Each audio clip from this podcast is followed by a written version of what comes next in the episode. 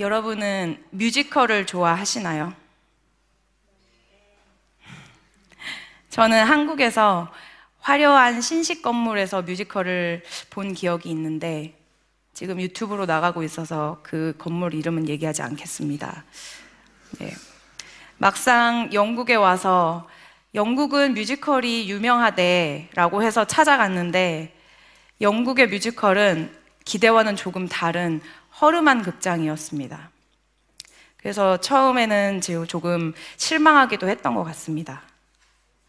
건물 자체도 허름하지만 의자에서 삐걱 소리가 나고 쿠션감도 좋지 않고 와 싸다 하고 티켓을 구입하면 기둥에 가려서 약 3시간 동안 목을 길게 빼고 보지 않으면 보이지 않는 자리도 있었습니다. 그런데 뮤지컬이 시작되고 나서는 거기에 반전이 있습니다.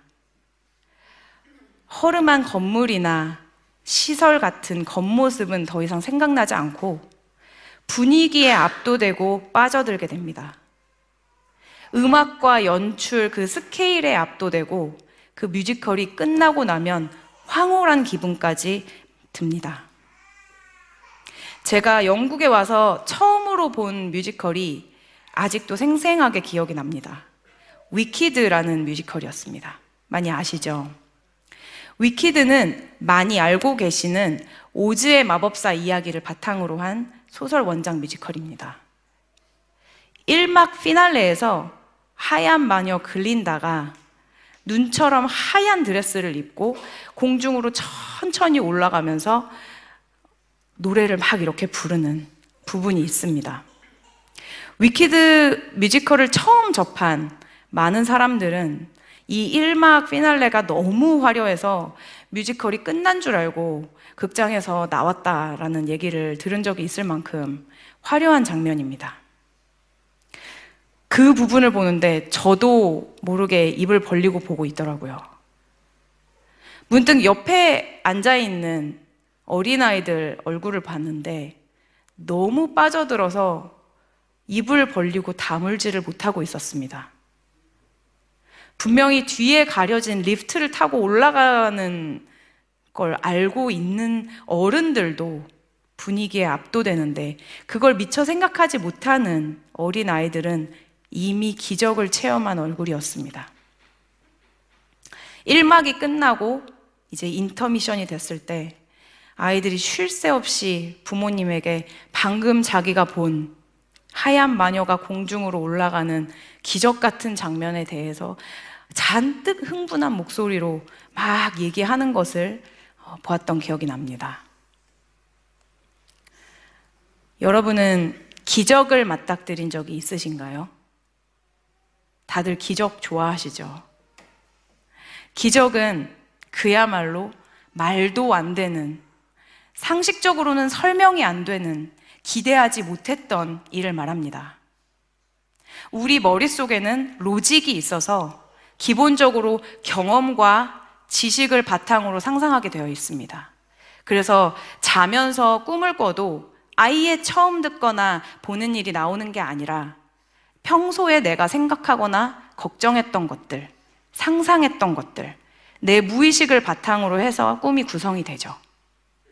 기적은 이런 로직이 깨진 상황입니다.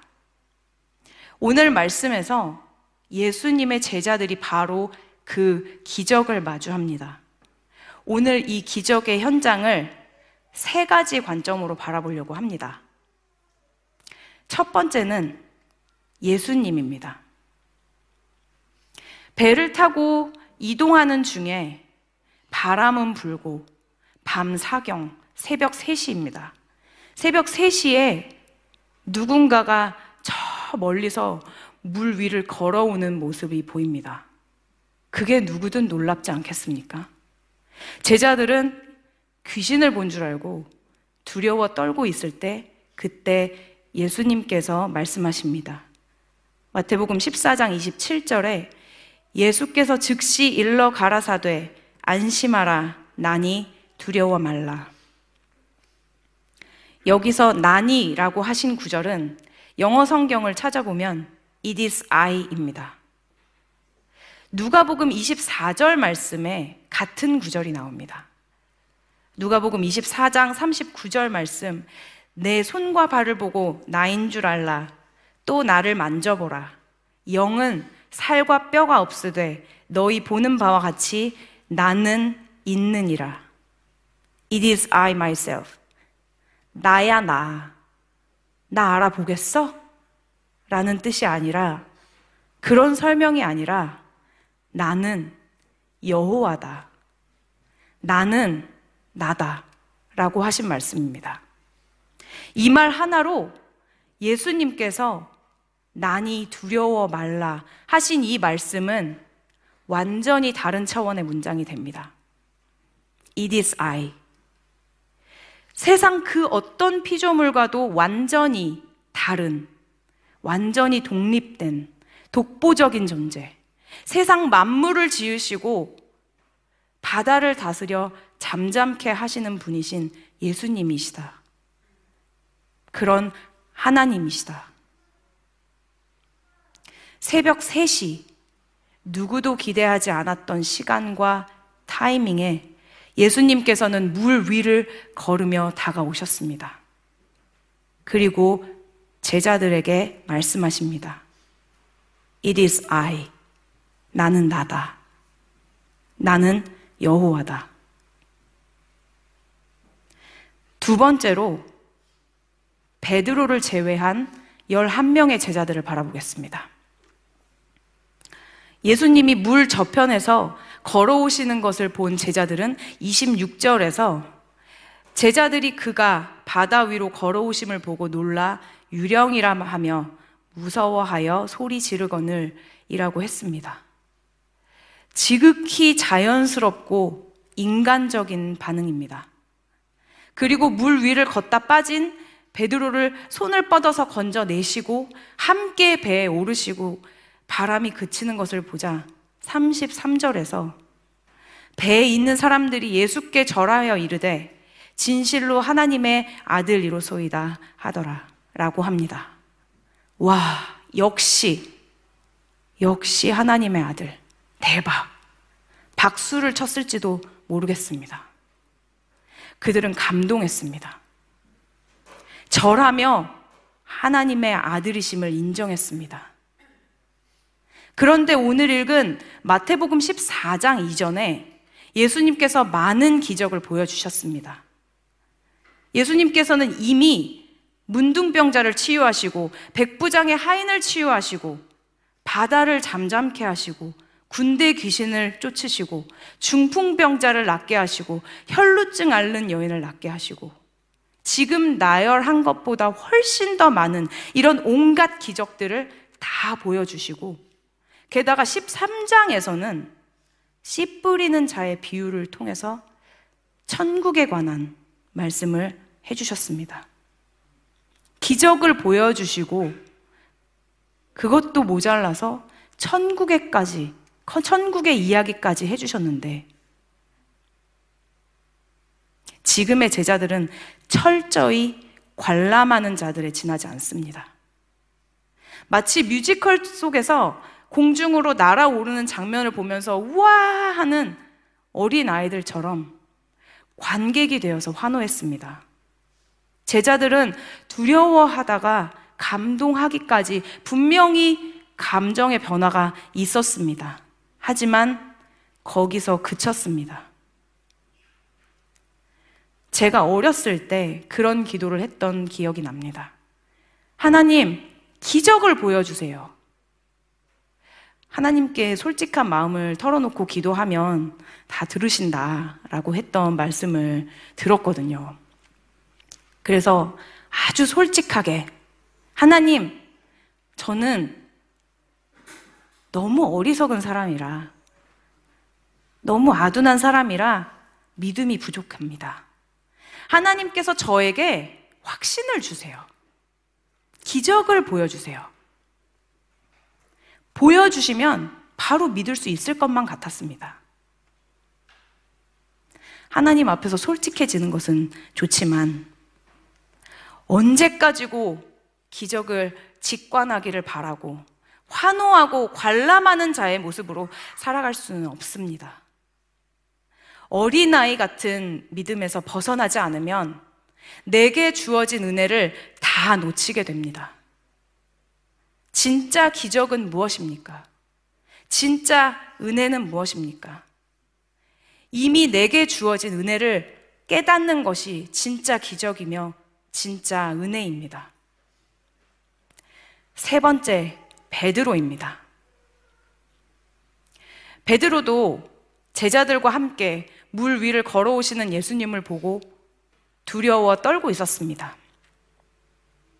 그런데 이것이 예수님임을 알았을 때 다른 제자들과는 달리 물 위를 걸어오시는 예수님께 이렇게 말했습니다. 28절에 이르되 주여 만일 주님이시거든 나를 명하사 물 위로 오라 하소서 하니 독보적이고 엄청난 믿음의 발언입니다. 정신없이 무언가에 꽂혀서 살다가 지나서 돌아보면 어? 이렇게 위험한 걸 내가 모르고 지나왔네? 할 때가 할 때가 있죠. 베드로는 지금 예수님에게 완전히 사로잡혔습니다. 압도당했습니다. 나도 물 위를 걷게 해달라는 겁니다. 기적을 바라만 보고 있지 않고 그 기적에 들어가려고 마음먹은 순간입니다. 29절 말씀에 오라 하시니 베드로가 배에서 내려 물 위로 걸어서 예수께로 가되 베드로가 발을 내딛었습니다. 그는 물 위를 걸은 최초의 사람이 되었습니다. 내디뎌야 합니다. 바라만 보고 박수만 칠 것이 아니라 발을 직접 내딛고 걸어봐야 합니다. 빠질 것을 걱정해서 못하는 게 아니라 걱정과 두려움보다 예수님의 기적에 참여하고 싶은 그 간절함. 예수님이시기에 나는 안전하다. 그런 믿음이 두려움을 이길 수 있습니다. 베드로는 안타깝게도 몇 발자국 가지 못해서 불어오는 바람으로 눈을 돌리고 현실에 사로잡혔습니다. 이성과 경험, 지식에 의해 나는 지금 두려운 상황이다. 라는 생각이 갑자기 들었습니다. 그리고 그 즉시 물에 빠졌습니다. 바람을 보고 두려워 물에 빠진 베드로를 보고 예수님께서 하신 말씀은 31절에 믿음이 작은 자여 왜 의심하였느냐 였습니다. 바람이 불고 물 위에 서서 간다는 것에 대해서 두려워한다는 것은 상식적으로 이해가 가는 심리입니다. 누군들 무섭지 않겠습니까? 지극히 자연스러운 생각입니다. 그런데 그 자연스러운 두려움을 예수님께서는 예수님에 대한 의심이라고 말씀하신 것입니다. 물 위를 걷고 산을 옮기는 믿음. 예수님 안에 있으면 더 이상 그것은 기적이 아니라 그렇게 살아가는 이들에게는 일상이 된다는 것입니다. 지난 주일까지 이틀 동안 여름 성경학교를 은혜 중에 잘 마쳤습니다. 많은 분들의 헌신이 있었고 수고가 있었고 무엇보다 하나님의 채우심과 함께 하심을 느꼈던 시간이었습니다. 이번 여름 성경학교를 준비하면서 그런 생각을 하게 되었습니다. 내 얕은 경험과 지식이 한계를 지울 수 있겠구나. 내가 물 위를 걷고 있다가도 엄습해 오는 내 머릿속의 로직이 만들어낸 두려움. 그것이 예수님을 바라보고 집중하고 있던 내 눈을 가리겠구나. 우리의 기준이 기능적, 효율적인 것에 그치는 순간 우리 삶의 은혜와 귀적도 거기서 그치게 됩니다. 성경학교를 마, 마치고 마무리를 하면서 피드백을 모으고 하나하나 읽으면서 정리하는데 부족했다는 평가들이 앞다투어 올라오는데 어찌나 심장이 뛰는지 올 것이 왔구나. 그런 심정으로 읽어 내려가다가 문득 참 신기하다는 생각을 했습니다. 부족했다라고 쓴 글이 어찌나 다행으로 느껴지는지. 부족했던 부분들이 너무 많이 드러나서 보통 사람들 생각으로는 이 정도면 망친 거 아니야? 하는 생각이 들 정도인데 그런데 그 불완전함과 미숙함 속에서 오히려 하나님의 역사가 있었고 성령의 임재가 있었습니다. 완벽하지 않은 것이 완벽한 역사였습니다. 우리의 빈틈 속에서 하나님은 기적을 보여주셨고, 우리의 불완전함을 통해서 성령의 역사를 깨닫게 하셨습니다. 프로그램을 기획하고 또 필요한 것을 준비하고 하는 것보다 가장 중요한 것은 완전히 엎드려 기도함으로 그 시간을 온전히 맡겨드리는 것이었습니다. 최선을 다하는 것은 중요합니다. 부족한 점을 보완해서 더 나은 모습으로 가다듬어 나가는 것 또한 중요한 일입니다.